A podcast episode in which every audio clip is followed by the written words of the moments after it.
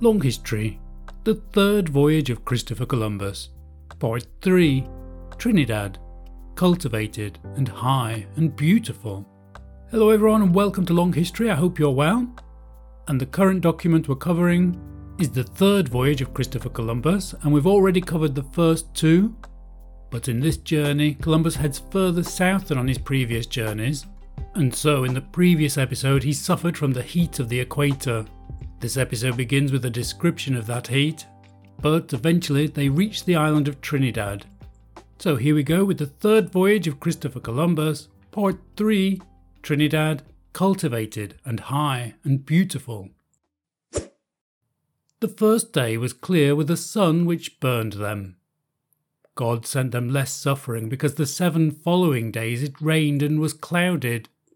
However, with all this, they could not find any hope of saving themselves from perishing and from being burned.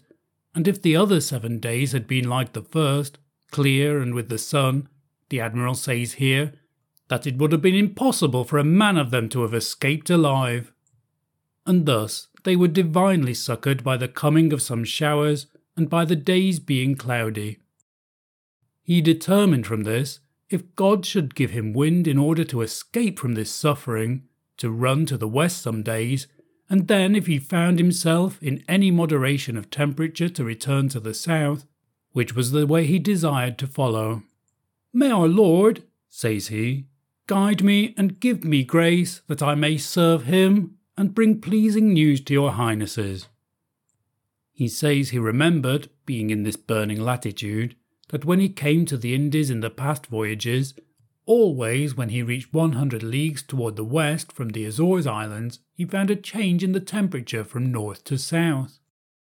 And for this, he wished to go to the west to reach the said place. The admiral must have been on that same parallel, or rather meridian, on which Hanno the Carthaginian was with his fleet, who departing from Cadiz and going out into the ocean to the left of Libya or Ethiopia, after thirty days voyaging toward the south, among other distresses that he suffered, the heat and fire was so intense that it seemed as if they were roasting. They heard such thundering and lightning that their ears pained them, and their eyes were blinded, and it appeared no otherwise than as if flames of fire fell from heaven. Ammianus narrates this, a Greek historian, a follower of the truth, and very famous. In the history of India, near the end, and Ludovico Celio quotes it in Book 1, Chapter 22 of the Lectiones Antiguas. Returning to these days of toil. Saturday, which they counted July 14th, the guards being on the left hand, he says the north was in seven degrees. He saw black and white jays, which are birds that do not go far from land, and from this he considered it a sign of land. He was sick at this point of the journey, from gout and from not sleeping. But, because of this, he did not cease to watch and work with great care and diligence. Sunday and Monday they saw the same birds and more swallows, and some fish appeared which they called botos, which are little smaller than great calves, and which have the head very blunt. The Admiral says here, incidentally, that the Azores Islands, which in ancient times were called Cassiterides, were situated at the end of the fifth clime. Thursday, July the 19th, there was such intense and ardent heat that they thought the men and ships would burn. But as our Lord, at sight of the afflictions which he gives, is accustomed, by interfering to the contrary to alleviate them, he succoured him by his mercy, at the end of seven or eight days, giving him very good weather to get away from that fire. With which good weather he navigated towards the west seventeen days, always intending to return to the south, and place himself as above said in such a region that this Espanola should be to the north or septentrion, where he thought he must find land before or beyond the said place and thus he intended to repair the ships, which were already opening from the past heat, and the supplies, of which he had a large quantity, because of the necessity of taking them to this island and the great difficulty in getting them from Castile, and which were becoming worthless and damaged. Sunday, July the 22nd, in the afternoon, as they were going with good weather, they saw innumerable birds pass from the west southwest to the northeast. He says that they were a great sign of land.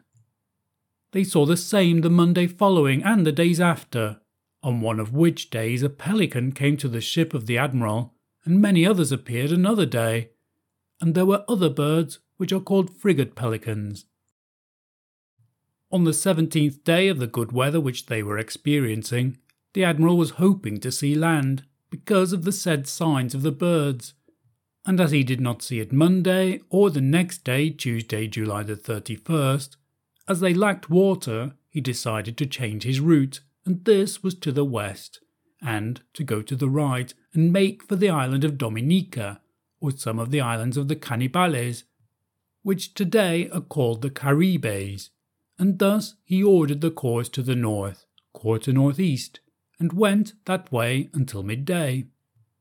But His Divine Majesty, he says, has always used mercy with me, a sailor from Huelva, my servant, who was called Alonso Perez, by chance and conjecture ascended to the round top, and saw land to the west, and he was fifteen leagues from it, and that part which appeared were three rocks or mountains.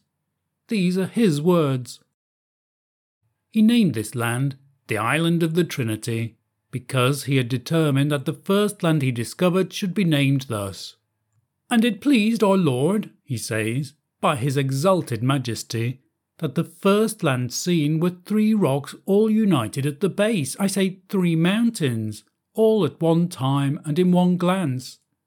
His high power, by his pity, guides me, he says, in such a manner that he may have much service, and your highnesses much pleasure, as it is certain that the discovery of this land in this place was as great a miracle as the discovery of the first voyage. These are his words. He gave infinite thanks to God as was his custom, and all praised the divine goodness. And with great rejoicings and merriment the Salve Regina was sung, with other devout songs which contain praises of God and Our Lady, according to the custom of sailors, at least our sailors of Spain, who, in tribulations and rejoicings, are accustomed to say them. Here he makes a digression and recapitulation of the services he has rendered the sovereigns, and of the will he has always had keen to serve them. Not as false tongues, he says, and false witnesses from envy said. And surely I believe that such as these God took for instruments to chasten him, because he loved him, since many without cause and without object maligned him, and disturbed these efforts, and brought it about that the sovereigns grew lukewarm and wearied of expense and of keeping up their attachment and expectation that these Indies were likely to be of profit, at least that it should be more than the expenses with increase that came to them. He repeats a mention of the heat he suffered, and how they were nevertheless now going by the same parallel, except they had drawn near to the land when he ordered the course directed to the west because the land emits coolness from its fountains and rivers, and by its waters causes moderation and softness. And because of this, he says the Portuguese who go to Guinea, which is below the equinoctial line, are able to navigate because they go along the coast. He says further that now he was in the same parallel from which the King of Portugal brought gold, from which he believed that whoever would search those seas would find things of value. He confesses here that there is no man in the world for whom God has shown so much grace, and entreats him that he will furnish something from which their highnesses and Christianity may receive great pleasure.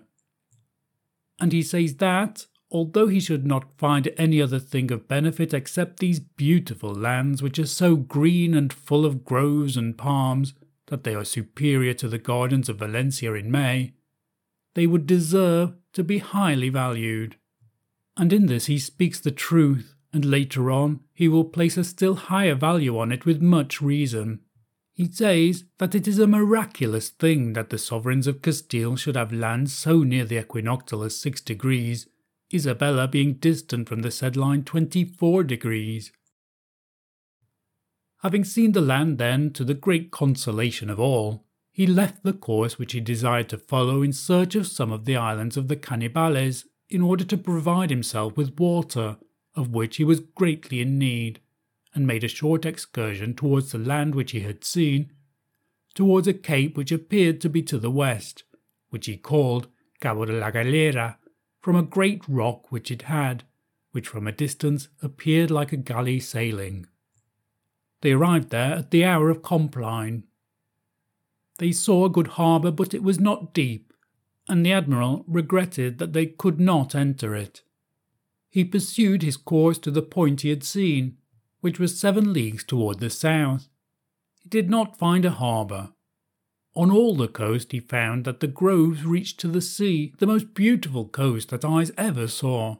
He says that this island must be large. A canoe appeared at a distance filled with people who must have been fishing and made towards the land to some houses which appeared there. The land was very cultivated and high and beautiful. There's a few things that stand out in this episode. We've already mentioned that the narrator of this history, who is called Las Casas, liked to intervene in this narrative. Apparently, he wrote this history while looking at the journal of Columbus himself, but unfortunately, that journal has been lost to time, so this is the nearest thing we have to Columbus's own words. But Las Casas likes to intrude with sentences such as the following Ammianus narrates this, a Greek historian, a follower of the truth, and very famous in the history of India near the end, and Ludovico Celio quotes it in Book 1, Chapter 22 of the Lectiones Antiguas. So that's one type of intrusion, but there's another one later on which is more intriguing, and it's where Columbus, through Las Casas, insists on the importance of his discoveries on this third journey. He says, the discovery of this land in this place was as great a miracle as the discovery of the first voyage. And he also emphasises his service to the sovereigns of Castile, saying something like, He always had keen to serve them, not as false tongues, says he, and false witnesses from envy said, so here we can see that the sovereigns are listening to other people who are saying that these journeys are a waste of time, and that the sovereigns have grown rather lukewarm and wearied of the expenses involved in these journeys. They want to start seeing profits. As this episode ends, Columbus has reached Trinidad and a place he names Cabo de la Galera, which is Cape of the Galley, galley being a sailing boat.